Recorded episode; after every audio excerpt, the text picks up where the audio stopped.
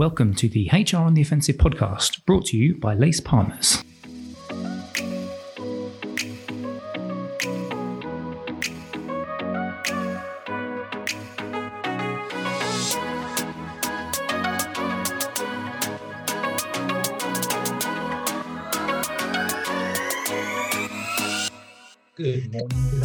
Good evening, and welcome to this, the latest HR on the Offensive podcast. This is a special podcast brought to you because normally we do our podcast and we release them on a Thursday, but this is a quick one that we wanted to get out because obviously recently we've had the budget which uh, came out, um, well, at the time of this coming up, this podcast coming out, it would probably be a week and a bit ago. So, what I wanted to do, um, it's Chris Howard, by the way, from uh, Lace Partners, obviously. what I wanted to do today is uh, just grab a, friend and colleague who works at uh, a law firm uh, JMW Solicitors, just to talk through some of the employment side of the uh, budget, because obviously there's lots of information that's come out from the budget. We won't focus on absolutely everything because that would be a six hour podcast, and nobody's going to sit down and listen to a six hour podcast about the budget 2021. But uh, we are going to talk about the employment side of it. So with me today, I've got Paul Chamberlain. Paul, nice to see you again. Thank you. Nice to be back. Uh, I say see because this is obviously a podcast, but you and I can see each other. Unfortunately, the listeners can't see um, your wonderful, uh, your wonderful face. But uh, if they look you up on LinkedIn, I'm sure they'll be able to see and connect with you as well. So we're going to talk budget. Before we do that, though, just for those people that didn't uh, perhaps um, join us for the podcast you and I ran and talked a little bit about furlough and some of the latest sort of developments from the government announcement, which I think was about six months ago now. Can you just give us a bit of an overview as to yourself and also to the business as well and, and the bits that you guys cover? I can. Thanks very much, Chris. Yeah, so the firm I work at is JMW Solicitors. We uh, uh, we have a head office in Manchester. We've got uh, other offices in London and Liverpool. We're a full service commercial law firm. Uh, we've got close to 600 people and very nearly uh, 100 partners. And we provide the full support that you would expect any large commercial firm uh, to provide to uh, businesses. We've got PLC clients, owner managed businesses, and SMEs. I head up the employment law team at the Manchester office. It's a, a 14 strong team, uh, and we provide predominantly employers with advice in relation to the whole gamut and range of employment issues that they'll come across through recruitment to uh, managing dismissal and grievances and dealing with employment tribunal claims. We also get involved in litigation around post termination restrictive covenants. Uh, and we've got specific expertise in a couple of uh, sector areas. One is recruitment, and that's how Chris and I know each other from a previous life. Uh, and we also do a lot of work in food retail, but we've got clients across uh, across the piece. Yeah, and um, let's talk specifically about what you've seen for the last six months. Because just be- before we uh, went on air for today's podcast, obviously we're having a little chat about it, but just for the benefit of our listeners, I just want to talk to you about you know, what's is there anything interesting that you can pick out since we last spoke? And when we last spoke, the government had just announced the extension to the furlough. I think it was September, October time, and so there were still a lot of questions in the air, and there was a lot of uncertainty. And then, of course, we went into the additional lockdown. So, if you can just give us a flavour as to some of the uh, some of the the conversations that you've had, some of the some of the interesting points that you guys have had to deal with over the last six months, that'd be great. Yeah. Okay. So I think the last time we spoke, Chris, you're right. We were just looking at an initial furlough extension. Uh, and I think what we'd seen in the lead up to that was an increase in inquiries from employers about redundancy. Mm. They were concerned, of course, you might remember back then there was a tapering off of assistance from the government, the government contributing less to the furlough grant and the employer being expected to contribute more. And in certain sectors, that was that really wasn't helpful at all. For food, uh, food and drink and hospitality, for example, which is effectively still closed down, there's very little point in asking those employers to put their hands in their pockets and make a contribution towards the cost of furloughing their staff because they've got no income. There's nothing coming in. So we were, we were dealing with that, and we were dealing with employers who were throwing their shoulders up and saying, well, this tapered arrangement doesn't help us equally flexible furlough, which we were talking about at the time, Chris, you might remember, that doesn't really help us either. that we're going to have to move towards redundancy. Uh, so we did see a bit of a spike in instructions trying to assist employers through a redundancy exercise, and and and we you know we dealt with some some big exercises where there were pretty significant collective consultation obligations that had to be discharged. As things have progressed through the current lockdown, I don't think we were altogether too surprised when uh, it was leaked that the chancellor was going to consider a further extension of the scheme. This this current scheme was due to end in April, and a day before uh, the budget, you'll remember, uh, one of Rishi Sunak's colleagues suggested that actually he was contemplating extending it. And lo and behold, in the budget announcement, he did extend it and he's extended it to uh, the end of September. So I think there's a recognition that things are still not right and that there are uh, areas of the economy that need support. The number of the number of people on furlough has reduced quite significantly. And in our experience, Chris, since we spoke last, I think it's fair to say that those clients of ours who are using furlough are using it on a flexible basis. So that's where the employees come back for part of the week and the employer pays them as normal. And then for the remainder of the week, when there isn't the work around or there's not enough demand, they're then furloughed and they're claiming from the government scheme. And, and most employers that most clients of mine who are using furlough are doing it on that flexible basis. So we've got the extension. I, I mean, do you want me to just give a bit of an overview as to what the extension looks like? Yes, please, if you could. And also, one of the questions that I had was um, whether or not it's affecting all industries, because as you said, you've got some businesses that are still reliant on furlough. You've got some businesses that are, look like they're doing this kind of hybrid approach, and then obviously there'll be some organisations that will have very few people on furlough just because of the nature of where we're at and people starting to return to the office and things like that. So yeah, a bit of an overview um, would be great. Okay, so so they so that, so there's no discrimination in the scheme in the sense that if if you qualify, if your employer qualifies to claim it, and you qualify as an employee uh, able to receive it, then you can claim the grant. There's no there's no differentiation in terms of the scheme rules across different sectors, there, there has been some demand politically for particular relief or assistance to be given in certain badly affected sectors. But I think the government's resisted that because it's probably too hard a nut to crack. So, that, so the scheme does apply generally across the piece.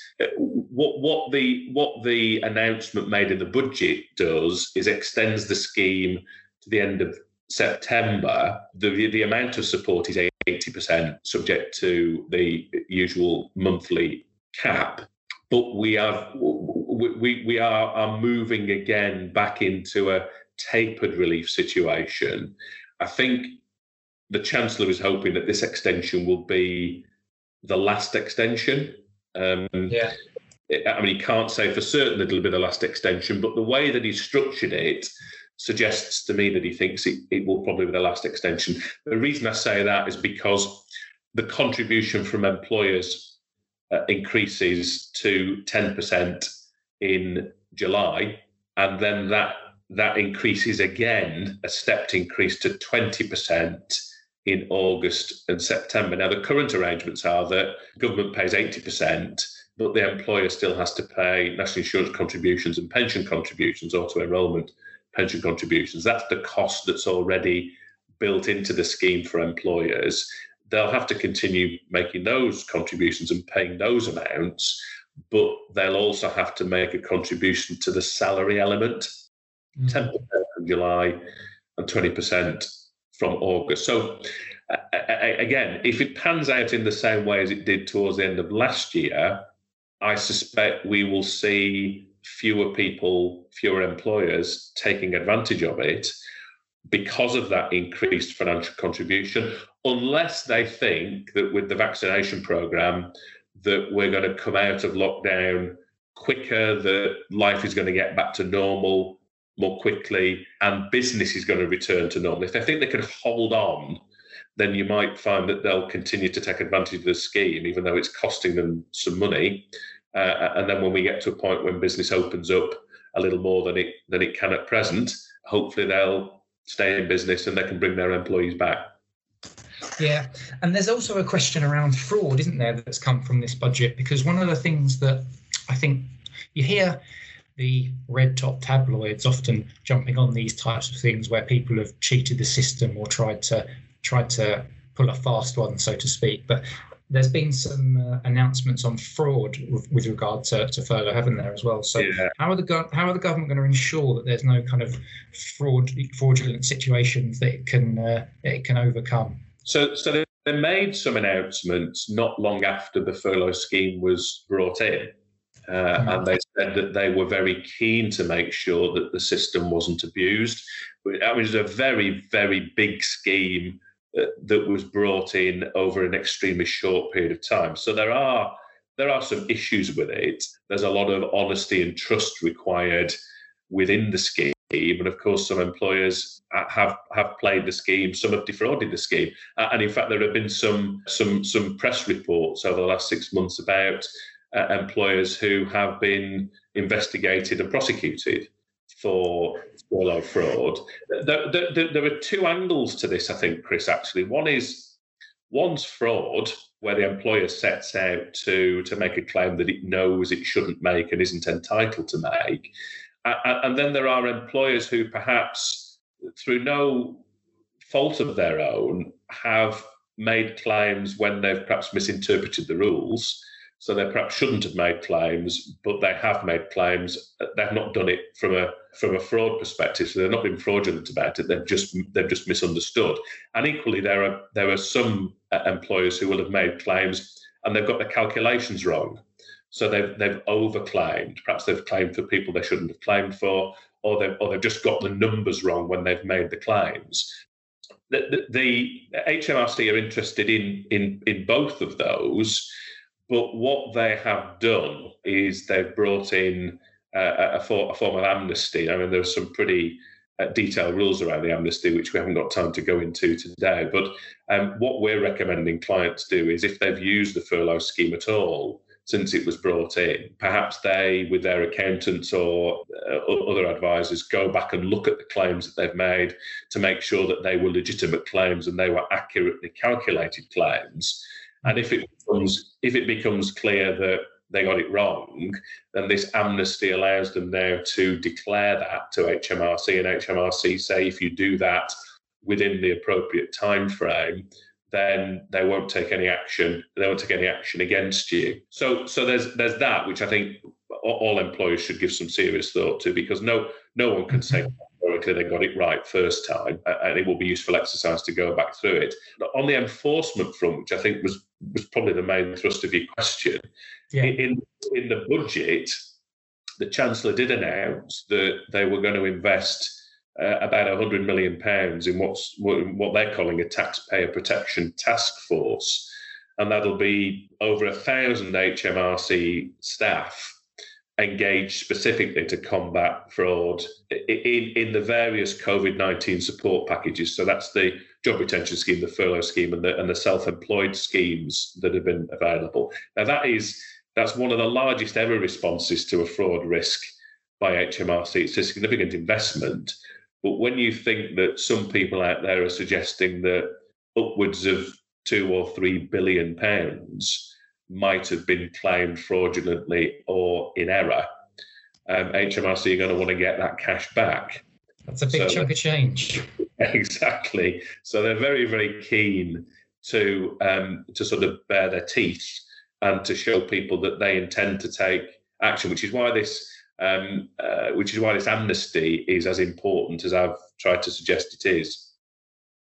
Yeah, and businesses, like you said, trying to uh, making sure they're looking into it because I think the government recognise that most you know they need businesses to start thriving again to start really driving our economy. And so this idea that they're going to come down draconian with a uh, you know a, a heavy uh, heavy duty tactics uh, on businesses whatever the size they are you know it's not going to be met um, very positively, particularly after also the announcements around things like the corporation tax and stuff like that. But let's move on to some of the tax actually, because obviously as a uh, as a HR community, one of the things that HR uh, teams had to do quite quickly and react quite quickly to during the pandemic was getting people home and remote working. And there's been some announcements around tax exemptions, hasn't there, for, for COVID tests, but also for home office expenses. So just for our uh, our HR directors and HR teams listening in to this podcast, can you just give us a little bit of an overview from that perspective on you know what what exactly the government announced in the budget? Yeah, absolutely. So there's there's a little bit of detail around this. So there's there are some tax tax breaks or some clarification of the tax treatment of tests and also the use of your home as an office, as it were. So there's going to be some retrospective legislation in the finance bill, which is which is the bill that comes from the budget to make sure that there's no income tax payable in respect of any COVID 19 antigen tests which might have been reimbursed by employers. So employees who've taken antigen tests and the employers then reimbursed the, uh, the, the employee for the cost of those tests. So that there won't be any income tax payable in relation to that in respect to the, the 2020 2021 tax year. Now, now, that retrospective legislation effectively supplements uh, supplements an existing exemption for employer provided antigen tests and there are also some uh, some NICs, national insurance contribution clarificatory provisions in relation to that as well. It's going to extend, the government's going to extend the income tax exemption, the national insurance contributions disregard, as it's called, for both employer provided and employer reimbursed antigen tests into the 2021 22 tax year. So that's the that's the position in relation to COVID tests, the antigen tests. On the 11th of June last year, there was a, a piece of legislation. I'll, I'll, tell you what it is, but it's a bit of a mouthful. It's called the income tax bracket exemption for coronavirus related home office expenses close brackets regulations.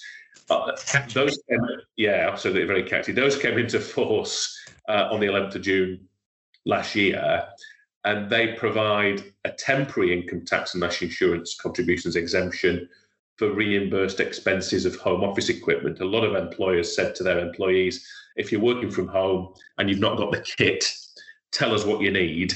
Uh, or go out and buy it, put your Amazon order in, and when you get it, send us the invoice and we'll pay it.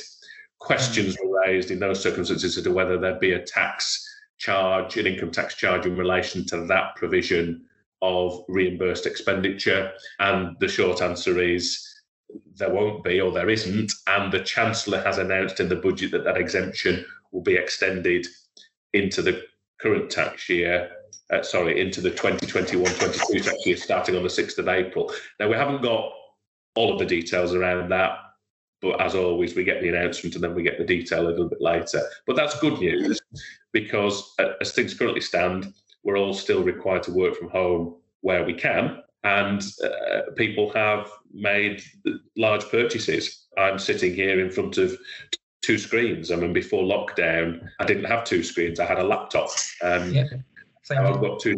Yeah, and and you know, people like you and I, all over the country, have bought various bits of equipment to enable their uh, their home working life to be a lot easier. Um, and and I think it's only right and proper that the government has said, well, don't worry, uh, from a tax perspective on that. That's what's been necessary. We've told you to do it, and it will be wrong if you faced a tax charge as a consequence. Yeah, so from an employer's point of view, from a from a HR, from a, a financing point of view as well, you know, it's important that you've got that kind of clarity from the government that you you have that ability to to to communicate that back to your staff as well. So I just wanted to just kick us along a little bit, um, just before we uh, start to, to round up the end of this podcast and, and talk about the self-employment income support scheme, SEISS, um, a little bit more catchier than uh, your previous yeah, uh, legislation that you mentioned mentioned. But um, we have some clients and we have some businesses that we work with that have large numbers of self-employed workers, and of course, you've got um, you've had implications over that for, for HR teams on on dealing with those guys too. Yep. Can you give us a bit of an overview as to what's changed or what's been announced from the, the self-employed side, um, particularly for those again for those HR and for those businesses we work with that that employ large volumes of um, self-employed workers? Yeah, no, no problems at all. Now, there, there, there's been a lot. I mean, if, if you're on LinkedIn as often as I am, you'll see that lots of self employed consultants who've fallen through the net, and there are many, many of them, have kicked up a stink quite rightly over the last uh, few months about not being able to access any of these grants. And I think the government has finally realised that the number of people who've fallen through the gaps is significant and they probably ought to do something about it. So mm. the self-employed income support scheme, the, the, the, fourth iteration of that scheme, the fourth grant, uh, we'll call it SEISS 4, there's been some clarification around that. What the Chancellor said is that that grant, which covers the period from February to April 2021, will be worth 80% of three months' average trading profits. And that'll be paid out in a single instalment and capped at £7,500 in total. And that grant can be claimed from late April.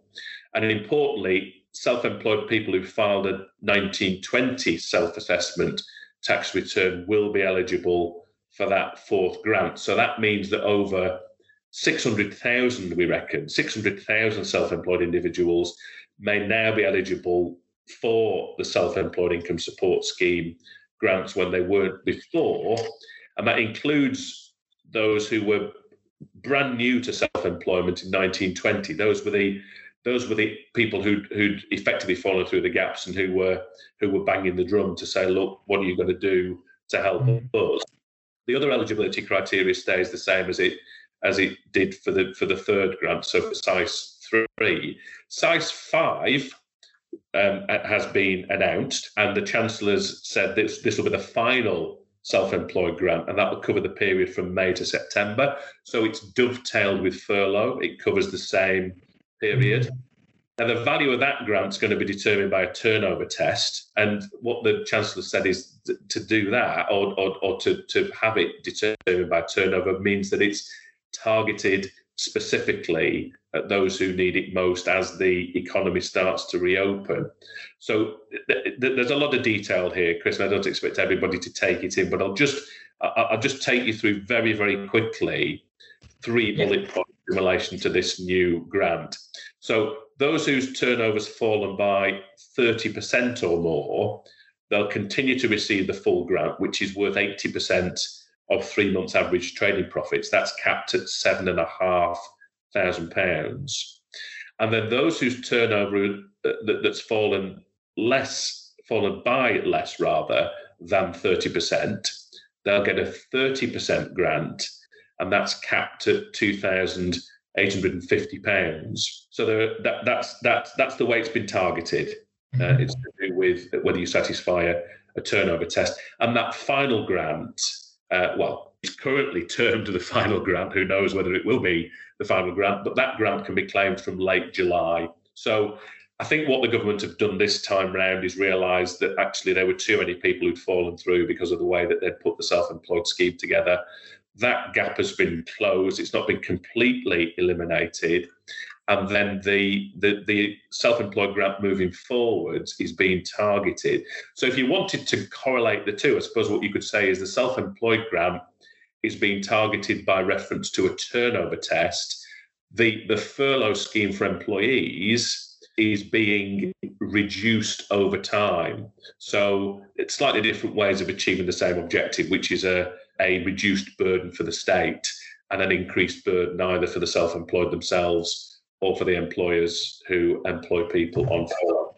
Yeah, so there's a bit of I guess communication if you are an employer, if you're working at um, a business that employs large volumes of self-employed workers, then there's a little bit of, of, communication side. I mean, many self-employed workers will no doubt be going into the detail of this themselves, but I guess from a closing off the loop, there's always a, an opportunity as an employer, as a HR team, uh, to be able to to have that knowledge to, to communicate back. So thank you very much just for, for providing that that short update. Right. We're just coming we're just coming towards the end of um, of the podcast, but I just got another quick question I want to ask, and it's around immigration as well. There's obviously been um, some noise about the points based system which the government's looking to introduce in March 2022. So, is there any sort of advice or snippets that you could give us around that that came from the budget? Yeah, I can give you snippets. I'll make the point, as I think I said to you earlier on. I, am not an immigration lawyer, but but the firm does have a, a, specialist immigration team. So if anybody listening is interested in talking to us or wants a bit more detail about all of this, we can put you in contact with our our, our expert colleagues in our London office. But d- just in, in very broad summary, what the budget announced was the introduction by March of next year of what's being called an elite points based visa. Um, now, in that visa, there'll be a scale up stream, um, as it's called, and that will enable those with a job offer from a recognised UK scale up to qualify for what's called a fast track visa. The government's proposing also to reform what it calls the global talent the global talent visa and that will be reformed in a way as to include uh, or to allow holders of international prizes and winners of scholarships and programs uh, for early promise to, to qualify automatically it's planning to renew or review rather the innovator visa to make it easy for those with the skills and experience to start an innovative business to get a visa in the first place. It's going to launch what's called a global business mobility visa. I mean, there are hundreds of these visas now being devised. A global business mobility visa by spring 2022. That's for overseas businesses to establish a present a presence in the UK or transfer staff to the UK. It's planning the government on providing practical support to small firms that are using the visa system for the first time because it's you know it's quite a technical area. So there's going to be some practical support provided there. And oh, finally um, these are just announcements from the budget. It's planning to modernize the immigration sponsorship system to make it easier to use. And immigration lawyers will tell you that it's a bit it's a bit clunky and could do with streamlining. So i think all of those are good news. Certainly the provision of advice to small firms and the modernisation of the sponsorship system to make it easy to use. I think both of those are very positive developments.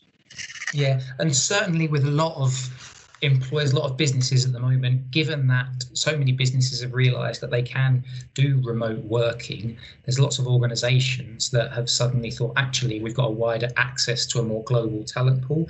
So being just um, on top of or aware of some of these immigration uh, challenges or immigration announcements is obviously always very very useful. Now there's there's lots of things we could have gone through today. We're just about out of time. So um, i'm just going to wrap up now. But of course if you want to talk to us about uh, any of the specific other areas of the budget please feel free to do so. Of course there's stuff in there about apprenticeships about traineeships as well um, that i'm sure paul would be paul and his team would be more than happy to talk to you about if uh, if you did want to. But uh, paul thank you very much for taking a bit of time today. I know you're obviously very very busy. Um, yeah, uh, it, has been great chatting to you as always. I'm sure You're we'll get on again to, uh, well. to, to talk again soon. But uh, thank you very much for coming on. Thank you. It's been a pleasure. Thanks, everybody. Um, and uh, we will see you again next time. Uh, there'll be a podcast again. This is a an extraordinary podcast, if you like, that we're just releasing in between the usual program of events and podcasts that we normally do. But I hope you've enjoyed it. Uh, you can catch us on all the usual channels you get your podcasts. Until next time, thank you very much for listening uh, to the HR on the Offensive podcast. Bye bye.